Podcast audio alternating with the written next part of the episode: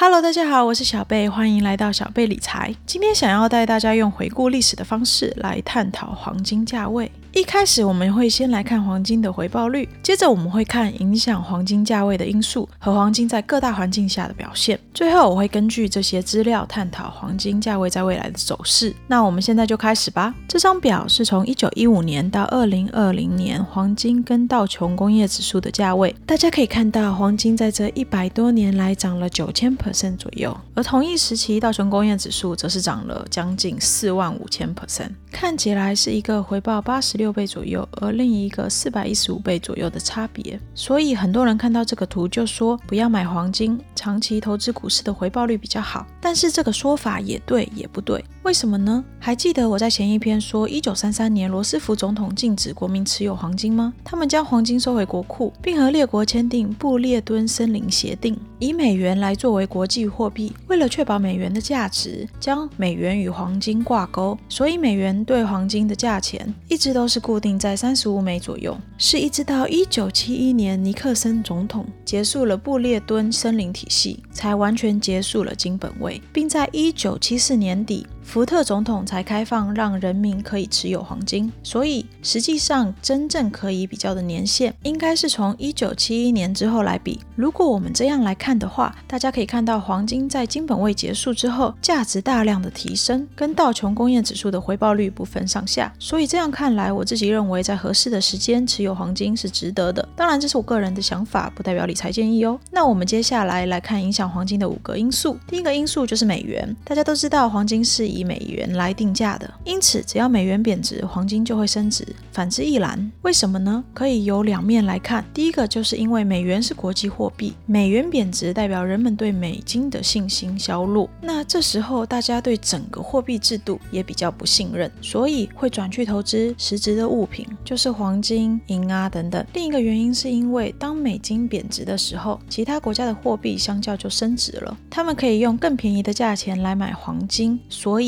整体买黄金的意愿会变高，而使以美金定价的黄金也跟着涨。大家可以看到，不管是在二零零零年左右，还是在二零一零年左右，黄金跟美元的走势都是负相关的。好，那我们再来看第二个影响金价的原因，就是货币政策中的利率，它跟黄金价钱也是负相关的。这主要是因为货币利率高的时候，大家会比较愿意持有货币，毕竟只要将钱存在银行就可以有利息。这个理论大部分的时候都是符合的。可是可能有人会说，小贝你讲错了，很多时候都不符合啊。举例来说，这一九七九年的时候好像不太符合，利率涨，黄金价也跟着涨。那这是为什么呢？主要是一九七九年的通货膨胀非常厉害，所以我们其实要看的是实际利率，也就是扣掉通膨之后的利率。如果用这个方式来看的话，就会发现实际利率跟金价的负相关是非常明显的。好，下一个影响金价的原因，其实也跟利率有很大的关系。那是什么呢？就是我们刚刚讲的通货膨胀率啦。通常利率是来调控通货膨胀的。一个正常的经济体系会希望每一年有二三 percent 的通货膨胀来维持经济成长。这张表格大家可以看到，通货膨胀的时候，金价也会跟着变高，这十分的合理。毕竟通膨本来就会使各式各样的东西都变贵。黄金也不例外，但是大有没有发现，在二零零八年通货紧缩的情况下，黄金也是大涨，这又是为什么呢？原因应该是因为通货紧缩通常是因为经济衰退，而经济衰退的时候会使人们想要买一个有保障的物品，所以从这里我们可以发现，在一个经济稳定成长的情况下。金价比较不会波动，甚至会下滑。而不管是过大的通货膨胀或通货紧缩，都会促使金价升高，因为代表市场的不稳定，导致大家想要买黄金。这也是我们接下来要看的第四个影响金价的因素，也就是经济现象了。如果看这五十年来经济衰退和金价的关系，我们会发现十之八九，当熊市的时候，通常伴随着金价的上升。从这张图表可以看到，一九七四、一九八七、一九九零。二零零零的熊市都使金价上升，主要是因为当我们对市场不信任的时候，黄金可以避险呢。但是这边大家可以看到有两个例外，一个是在一九八零到八二的债务危机，一个是二零零八年的次级房贷金融风暴。第一个是因为黄金已经涨太高了，所以跌下来也是很有可能。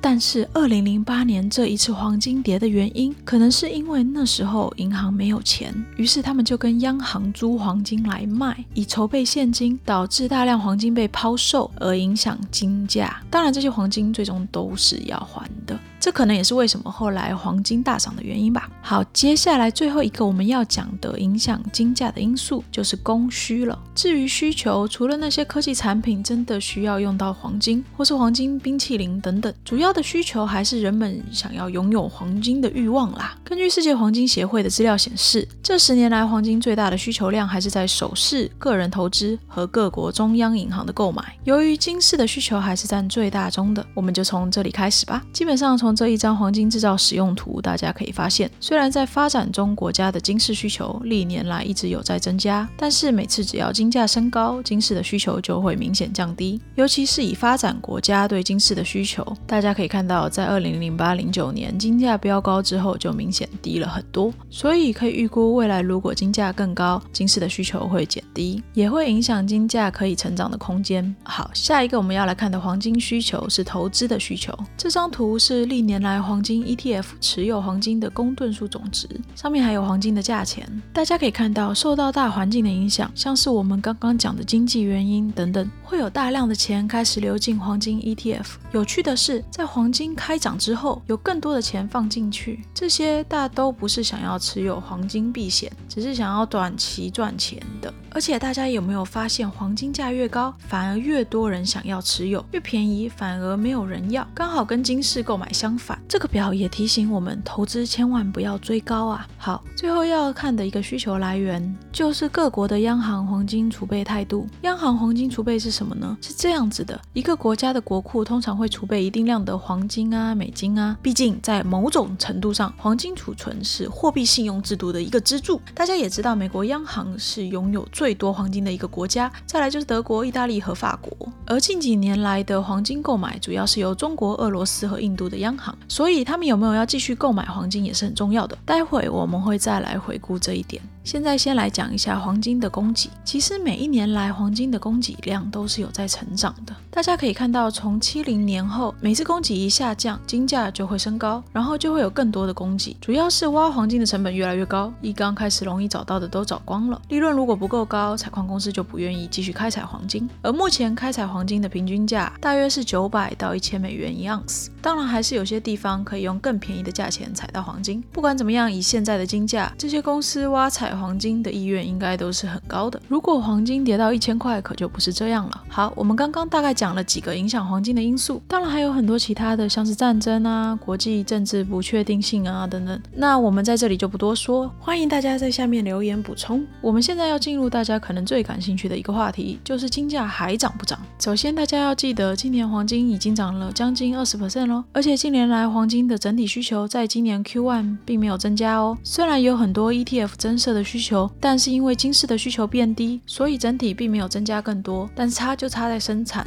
今年 Q1 的产量大幅下降，大家应该也知道是为什么吧？所以产量下降这个问题，等到大家都回去上班之后，应该就会回升。那我们来看几个黄金可能在涨的原因。首先就是可能发生了严重的通货膨胀或通货紧缩了，不管是哪个都会使金价升高。再来就是美元走势了，目前美元还不算低，但是如果经济不好的话，美国会想要压低美元来增加出口，这样也会正面的影响金价。第三个就是二零二零年的意见调查里面，各国央行购买黄金的意愿比二零一九年高，虽然他们实际上会不会购买还是未知数，但是我个人是觉得他们应该会啦，因为美国这样一直印钞票的行为，应该会让各国对美金的保值力感到怀疑吧。那金价有没有可能会下跌呢？假设未来几年的经济稳定，央行抛售黄金，大家愿意持有美金，而金价贵所造成的金市需求降低，将可能把金价打回一千三到一千四左右。大家如果去看二零一九年整体的黄金购入量其实是低于二零一八年的，加上黄金的供给量在二零一九年上升了两 percent。不过主要是因为回收的黄金变多了，不是产量变多。所以今年如果不是有这个世界大事发生的话，黄金应该会在一千四左右打转。至于央行会不会抛售黄金呢？当然是有可能的。为什么呢？好，我们来看一下，在一九九零年代，欧洲央行大量抛售黄金，导致金价下跌，所以许多欧洲国家一同签了一个合约，约上面规定各国一年将不能抛售四百公吨以上的黄金，而且这个合约是五年一签的。他们在一九九九年、二零零四、二零零九、二零一四都有持续的签约，但是就在二零一九年，他们决定不继续签约了，主要是因为他们觉得过去几年各国央行也没有在卖黄金，反而是在买黄金，所以不用再签这种约了。也就是说，如果他们现在想要的话，他们可以任意卖黄金；就算他们不卖黄金，他们也可以将黄金租出去，